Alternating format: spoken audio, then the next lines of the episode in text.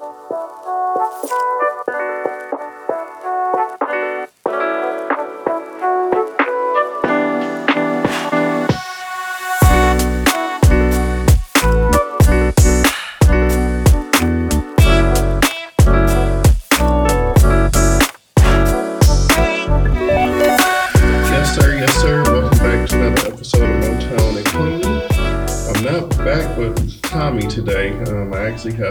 special for you guys. So, a couple weeks ago, during our, I guess, our ribbon cutting grand opening here for the city of Ferndale, um, I got to meet two interesting people, and I thought it would be cool to sit down with them as part of kind of I've been intrigued, especially with black scholars that end up going to some of the elite universities and their experiences, especially now that I have two friends that have kids that are at Brown University. So got to talking to them, found out the son, Nicholas, just graduated from Cornell, Hello. and I was like, ooh, how, how did you end up from Metro Detroit to Cornell? What happened? Found out he went to Cranbrook for high school, which in my my experience as an educator, um, we don't have a lot of representation when it comes to some of the elite high schools, Cranbrook, Roeper, Country Day. And then I found out his mom is an attorney, which intrigued me even further, especially when she got to talk about um, being an attorney and wanting to do things with black entrepreneurs and black businesses. So I have with me Nikki Wright and her son Nicholas. How are you guys doing today? Great. Thank Doing you so much for having us here. So I guess my first question is for mom. As a African American mom, just go about the process of I guess selecting Cranbrook, um, your thoughts behind it. Did did you have any reservations about um, Cranbrook and what made you pick Cranbrook over some of the other elite schools? Um, well, I picked Cranbrook because I was trying to recognize um, what I thought my son needed as far as education was concerned. And um, at the time, we were living in downtown Detroit and great city, love the city. Um, but I was looking at, he was in middle school, and I was looking at where he would be going to high school. And um, I wanted to make sure that he was going someplace that um, he would would give him some broad experiences and uh, where he could have a, a broad community, um, black, white, you know, because the world is broad. It's it's multiracial, and someplace where he could get a tremendously good education. Um, and so I started looking, and I uh, had talked to a few parents about Cranbrook, and uh, we went. He went to Cranbrook when he was actually younger, just to visit, and he enjoyed the environment when he was younger. Um, and when I say younger, I mean elementary school. Um, he spent Yeah. a day there, and then we followed up on it for high school. And he went and took a, a visit, and he decided he liked it. I thought it would give him some broad experience, um, which would hopefully benefit him for college. Um, and that's how he went there. I, I made a decision to put him there. Okay, so like, did any of the other schools, Country Day or Roeper, did you ever consider those? Uh, we consider Country Day for a hot, brief minute, but um, Country Day wasn't the choice because I, I thought it was, a, first of all, an excellent school. Um, I think it was uh, more, a lot of the kids there love the sports, and he, I didn't think he was um, as much into the sports. Um, but he can answer that. We were looking just kind of more for a good feel and a good fit. And um, so you kind of have to go with what feels better as well. Um, Roeper is an excellent school as well. Um, but I think Roeper was more artistic and free flowing. And I thought, whether I was right or wrong, and he could talk about that, he needed something a little more structured. Um, he wasn't as athletic, although he does do did do some um, athletic, um, some sports. So I had to kind of find some place that I felt fit a little bit better, and I I chose Cranbrook because of that. Um, I'm kind of laughing because of two reasons. Recently, I have a, a friend whose daughter is actually going to first grade and going to Roeper. She kind of expressed some of the artistic and, and free freedom that uh, that you expressed, and she had concerns about that. And then when you said country day and sports, I'm, I'm thinking back to when I coached debate and we would go to debate tournaments at country day and you would see Chris Webber's jersey like in the hallway and Shane Battier and, and I think they have like three gyms or something. So it's just I kind of got that just being there for debate. So it's very interesting that you know you brought both of those points up. So Nicholas, what made you ultimately feel like Cranbrook would be a, a good fit for you? And then when you got there, did you have culture shock or anything? Well, um, I remember when I was in seventh grade. Well, actually, I guess uh, we would go back further, back to when I was in elementary school. I went to Cranbrook for, of course, to visit. I specifically remember it's called Brookside, which is the younger. Yeah, that's on. No. Uh, what is it? Middle Belt. Mm, It's uh, not sure. I know. I want to say it's Middle Belt in Maple, maybe. No, it's further It's like- down. it's like Middle Belt, Long Walnut Pine. Lake, maybe. yeah, Brooks Brookside is kind of adjacent to the rest Yeah. of Yeah. the community. It's a it's an academic, almost like a village. And so, of course, you know, I went there, Brookside, for a day to visit.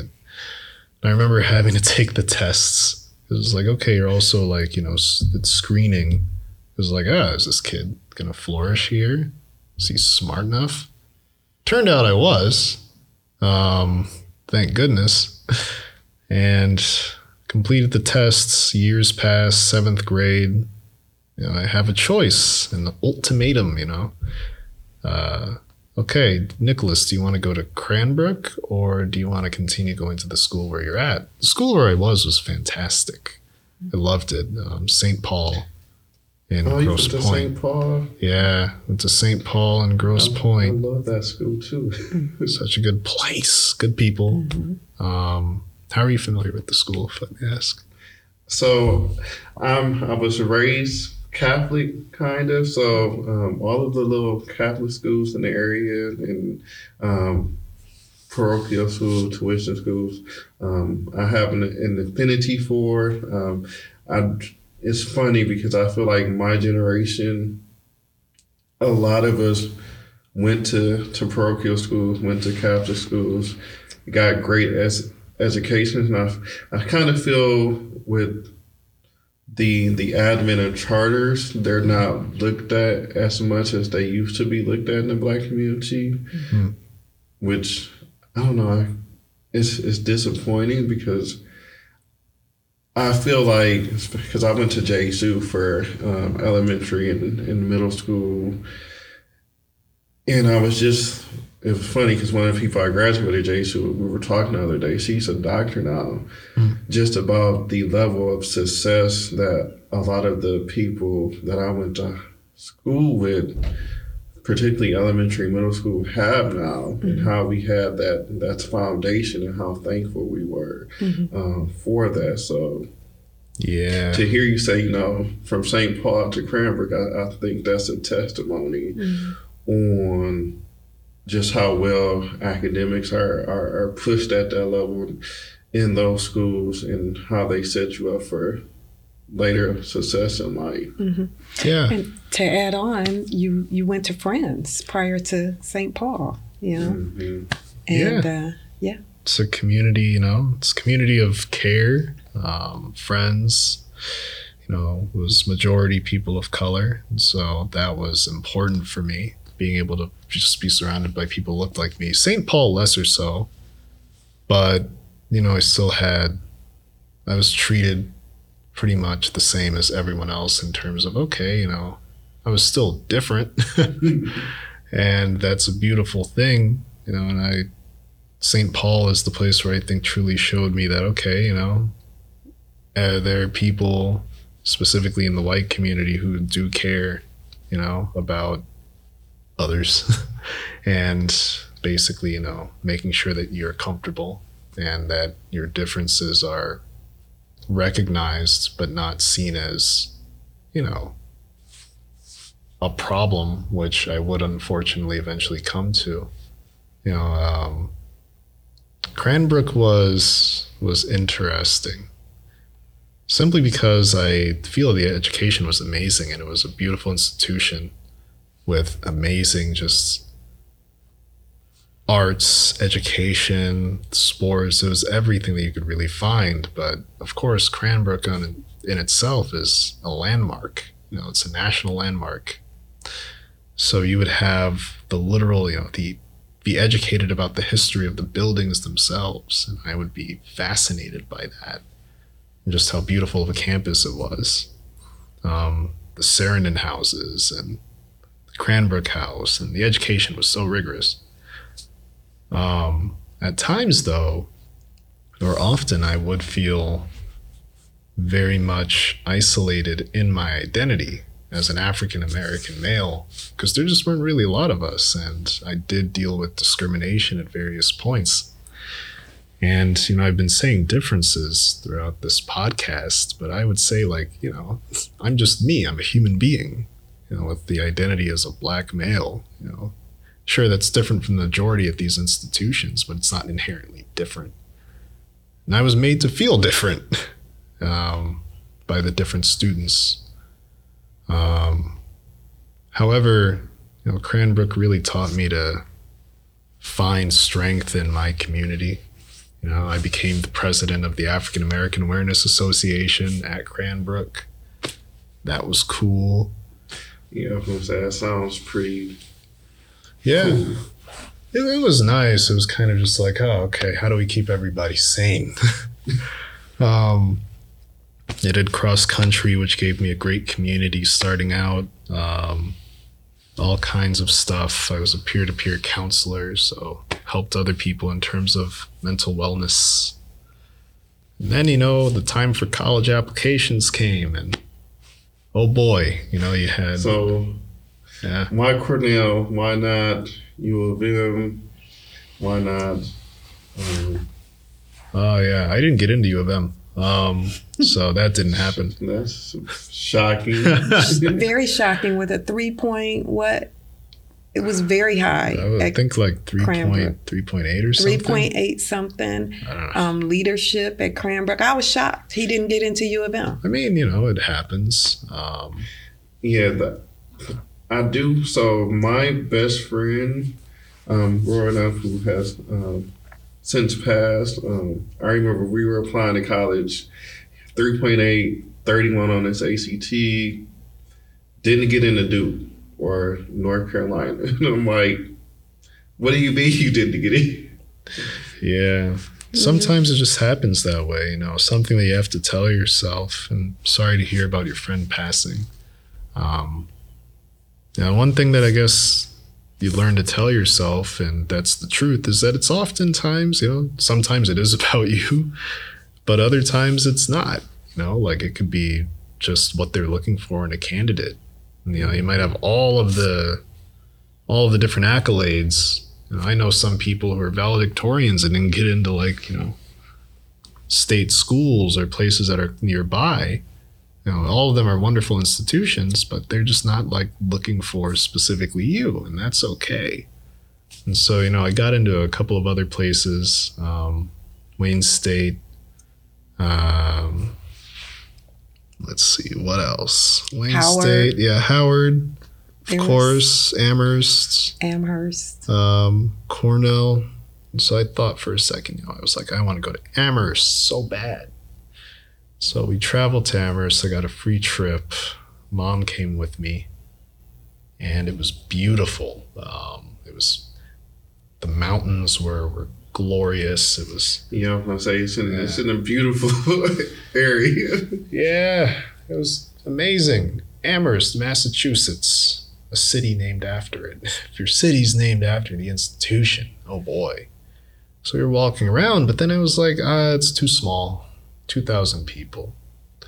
And the mountains were too mountainous. There just weren't enough people, you know? Yeah, I remember talking to you, Ma, and it was just like, hey, where's the uh, where's the the actual city? you know? They're like you're in it. You're, you're here. You're here, and there's like a little town, but just not really much in terms of like, you know, the outside community and the interaction between that. It was just Amherst. Amherst, Amherst. Then I visited Cornell. I remember later that April. And yeah. Yeah, and that was also mountainous. It's in Ithaca, New York, which is a very kind of rural, semi-rural location. But it was gorgeous. I mean, you had, of course, like the mountains and the vineyards and the architecture of Cornell, which is just amazing. Got all this stuff. I remember I went there on my own um, for this visit. I was staying with a student in human ecology, which I would eventually enter, um, the College of Human Ecology. And it was very interesting. Um, you just had all kinds of like people. It was 15,000. So every class was like a village in itself. I just graduated recently, and if you look at the photos, it's like an entire village of people in one in one space. So, yeah, there's just all kinds of stuff in the mountains. You could see the lights of the different buildings and communities in the distance. And that really told me, okay, I'm not going to be isolated here. And the Ithaca community did serve as my kind of place to go and learn. And it was kind of my emotional and at times spiritual foundation when Cornell itself just got to be a lot. But I, I loved Cornell. Um, that's why I chose it. It was just an interesting place, beautiful community. The air was fresh. Um, I'm a human development major. It's one of the leading human ecology and human development schools. You can just learn about what makes people happy. Um, this black community was very strong. Yeah, I'm gonna say I know when I graduated, there were a couple people from Metro Detroit that went to Cornell, and they have nothing but amazing and great things to say. So, mom, baby go, comes home and says, "I want to go to Cornell." Mm-hmm. Were you freaking out that he wanted to go to New York, or so I know some, some parents have, "Oh, I want you close," and others are like, "Go spread your wings," and mm-hmm. others are like, "Well, you got to a HBCU, so go there." So, what was your thought process as as a parent? I wanted him to go where he felt he should be, actually, um, because I, I really had um, prepared him for that to be able to make his own decisions about where he wanted to co- go to college. And I wanted it to be his choice. Um, so I wasn't at all apprehensive when he came back and he said he wanted to go to Cornell. Um, I was happy and um, I supported it um, we strongly looked at all the schools, like he said, and we uh, had also looked at Howard. Unfortunately, we didn't get much information back from Howard before we didn't get any information back from Howard um, prior to him making the decision to go to Cornell, we were waiting on what is the financial package going to look like, other information, but Yeah, we, we just knew he got accepted. we didn't have any information prior to most schools needing to know whether he was going to accept or not. And so um, I even think in the end, we never got the financial package back from I think Howard. it was just late. It was Like, late. It was, we got it. It was just a lot okay. later. I don't remember you know, getting it. Maybe I- he got it, it's, but it's funny because I, being a high school teacher, mentoring students through the whole college acceptance process, and I have some that have went to several HBCUs and done very well. Then I've had horror stories where they're like, you know, I'm waiting to hear back from the financial aid office. Um, so I, it's unfortunate that things like that still happen today because I, I remember my sister many years ago going to Clark Atlanta and um, we we experienced you know some some of the same things but she was determined that was like her dream school so she was determined at all costs to to go there mm-hmm. so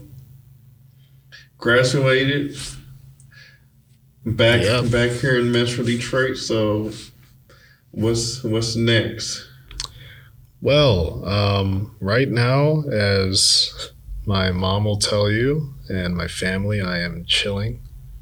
Um, just enjoying life for three months. And then I was recently selected to be a fellow for the Bill Emerson National Hunger Fellowship. Oh. So, yeah, it's a program through the Congressional Hunger Center. I'll be working with a nonprofit in South Dakota called Feeding South Dakota.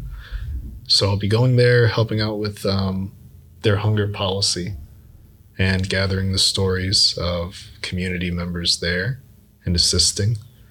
And then I will be in DC working with a government agency. So looking forward to it. Yeah, so we'll have to, because I'm, I'm very interested to hear about your experience in South Dakota. Um, yeah, me too.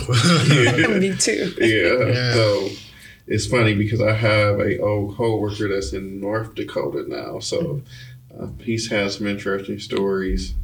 And then my wife has a friend, I would say, news anchor in Nebraska for a little bit. So that, oh, wow. and she's back here now. So I've kind of just been picking her brain about her experience. And then you'll be headed to DC, which is my, call it my second home. It's my favorite city other than Detroit. I, I'll yeah. actually be in DC in a couple of weeks' time.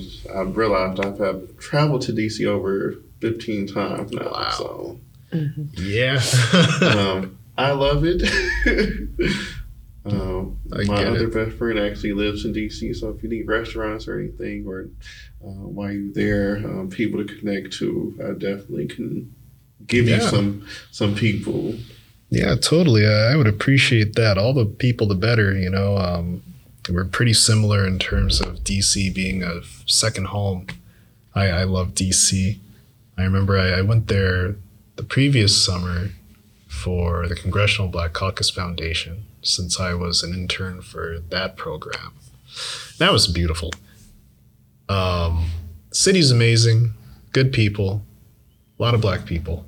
Um, mm-hmm. It's chocolate city, so great places to eat. Mm-hmm. Yes, and they actually have like different restaurants that have like Detroit days and Detroit themed um, hours. Yeah, it's kind of weird. you know, it's like when uh you go someplace and it's like, oh, it's Detroit themed. I'm like, okay, yeah, it's, it's my Tuesday. Yeah, a lot of people that I graduated with moved to the DMV area. So that yeah. was I was part of that that graduating class that was like, oh, we're moving from Michigan out of Detroit. So I actually lived in Baltimore for a little bit. Oh wow! Um, have nice. a great affinity for the the Baltimore area. Yeah. So so mom, you've done your job. He's graduated. Yeah, I'm still doing the job though. yeah, it lasts for a while. going to South Dakota. It's funny that you say that um, because I remember when George Floyd happened, mm-hmm. and I had just had my son recently, um, and I remember I was sitting at sitting there on the couch watching all of the protests and everything going on with him. And I called my mom, and I go when do you stop worrying? And she, there was a pause. She goes, I still worry. She goes, I worry about you every single day. Um, and she was like, your dad too. And it, it was right couple days after me and my mom had that conversation, my dad was out running, and they live in West Bloomfield, and he runs, and they've lived there almost 20 years now.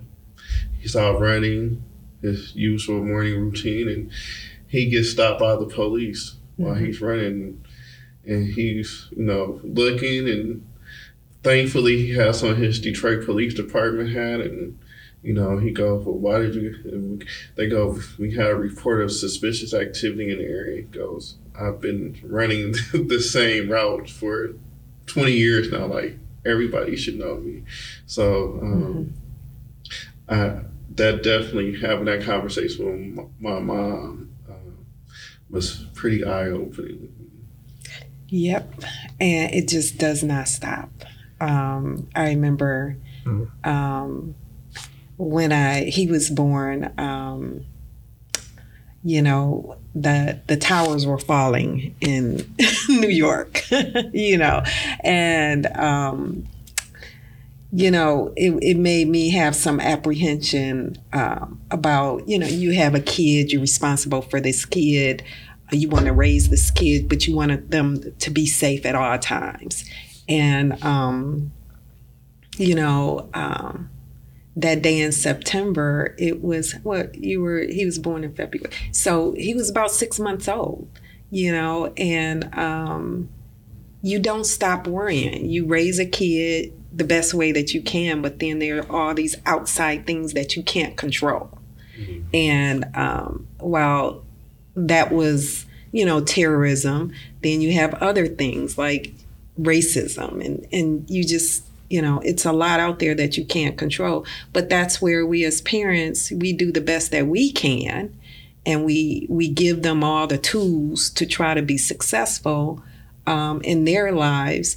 And then we hopefully teach them so that they could teach their kids you know and do the best that they can for their kids. But you never stop worrying. And to this day um, i still feel some apprehension you know it's a different kind of apprehension every day. Yeah, but it's some type of apprehension. Yeah, yeah. I didn't. I didn't fully understand. Now my son is. Well, he'll be three in what about twenty five more days. So wow. Um, yes. I'm like, he's in the oh, he's cute phase, but I'm like, as he gets older, mm-hmm. and he's going to be tall. I already know that, and so I'm like, I'm already worrying, and it's it's, it's funny because my friend was talking about me because I'm like, I'm already looking at preschools and middle schools and high schools for, and he's like, do realize Ali's only two. I'm like, but it'll happen before I know it. So yeah, it happens really fast, really fast. And the best thing we can do is giving them give them what we can while we can. And uh, one of my goals was to make sure that he had um, a stellar education. I went to Cass, by the way, and I loved Cass. Uh, I'm an 87. You were a, a Cass second to none. Uh, that's right. yep, I love yep. Cass. Um, but just because I meant I, I love Cass and it was good for me didn't mean it was going to be good for him so many years later. So you have to look at what's good for your kid and and how they're developing. And so I had we made a different choice. And I say we, it wasn't just me. I did Nicholas was involved in the decision making as far as his schooling and where he went and only only schools he wasn't really involved in decision making was friends um, but it was a fantastic choice. Yep. And and St. Paul he visited, but he also liked it, so he was involved in that decision. But um, I after nod, that, I nodded my head. Yeah. Yeah. So he, he was pretty. He was involved in the decision making, but you kind of have to you have to pick the schools that are best for them. You know, it's almost like the school picks them. Yeah. Yeah, that's yeah. My sister's a, a Cass Tech grad, and she was actually one of the reasons why I refused to go to Cass. uh, so I, I personally didn't want to be Shantae's little brother because I went through that elementary, middle school. I was like, uh, yeah, I'll pass. so, but it's funny because every I always mess with her about Cass and the sec- whole second to none. That's right. Mm-hmm. So Cass is something else. It's a great community, and uh, you find Cass people anywhere, everywhere. Yeah. I mean, there's a community everywhere. And, There's a uh, community at Cornell. that's true. Mhm. Cornell, Cornell's community is everywhere too. So, Well, I mean, the Cass community at Cornell. oh, Cass, okay. Yeah, we have two. From what I was aware, we had two Cass students, like the newest years. So you guys are everywhere. We are. So, and it's always, you know, I'm not going to say that every single body got along with everybody, but it's a family relationship. You know, anytime you find somebody that went to Cass, it's not, it's generally nothing but love. Yeah, So, mom, you're an attorney. I am. So, t- talk a little bit about what you do, your practice, because it's all types of attorney, but I know you have an affinity for um, black businesses. So, I do. I do. So I'm an attorney. I've been an attorney for about 28 years, and I've done a number of different things. So I have a broad background. Um, I'm pretty steep into employment law. I love employment law, um, and employment basically is uh, everything dealing with employment of employing an individual. But um, I do a lot of uh, litigation as well, employment litigation, discrimination um, litigation is my background. But um, another thing that I do is is supporting um, businesses uh, with contracts, all the things to prevent litigation. I uh, I don't love litigation. Let me say that I like. Uh, preventing litigation and that means risk management and that means helping businesses set up so that you avoid pitfalls um, so one of my affinities is trying to help um, metro detroit businesses um, establish themselves and in a uh, in a way that is foundationally strong um, from the setup all the way through. Um, have proper contracts in place, of course, formation, um, corporate bylaws, uh, and then help with the decision making as you move forward. Um, and also helping businesses set up so that you can receive financing because a lot of businesses aren't structured where you can actually receive appropriate financing. So helping along with that process as well. But um, that's what I intend to do is to continue to help uh, Metro Detroit businesses um, become successful. So and I know we talked about you t- doing a, a legal podcast. So, um, looking forward to that because um, just starting this and t- having to talk to different attorneys and having to sit down with attorneys and go through contracts and uh, contractor bids and things in their contracts and ooh, some of them contracts can be hundreds and hundreds of pages long it seems like um, I, I think it's something that it's much needed and also I know we talked about um, doing some type of legal workshop for, for business owners um, which I'm very excited about because I think I told you I sat down um, with a local wardrobe. She's a stylist, but she has a wardrobe closet, which I think is only two in Metro Detroit. And she was talking about the need for an attorney and what she didn't know at the time and what she know, now knows. So um, I'm, I'm just excited. Um, to, to have both of you guys. I'm really excited about this whole South Dakota experience. It's, Yeah.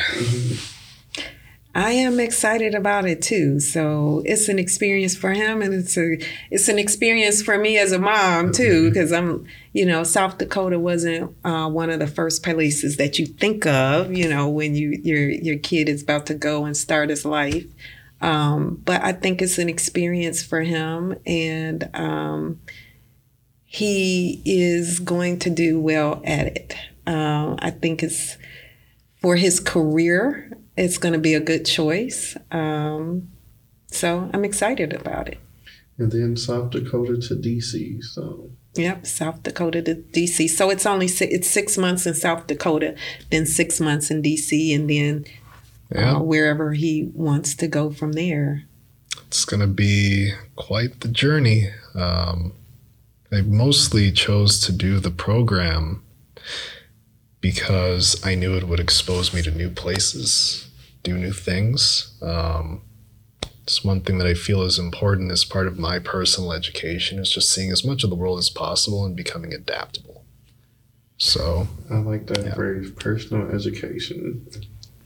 Mhm. Never, never stop learning. So, That's Nope. right.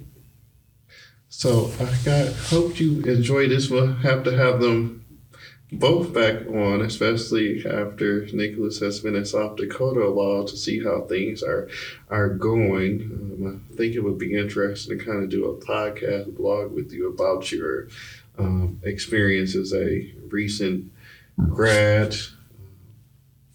yeah, I think that would be cool. Um, honestly, I love storytelling. So, I'd love to make it happen. Yeah, so um, so we have tons of things for you guys to look forward to. Um, me and Nikki will hopefully be able to sit down at some point this week and hash out what the um, legal workshop will look like and um, look forward to her podcast coming soon. I look forward to it. And and by the way, the name of my law practice is Law Office of Nikki Wright, PLC. Yeah, so if you if you're a business owner listening to this or you got some legal questions, um, you know how to find her. And then we'll catch y'all on the B side. Peace.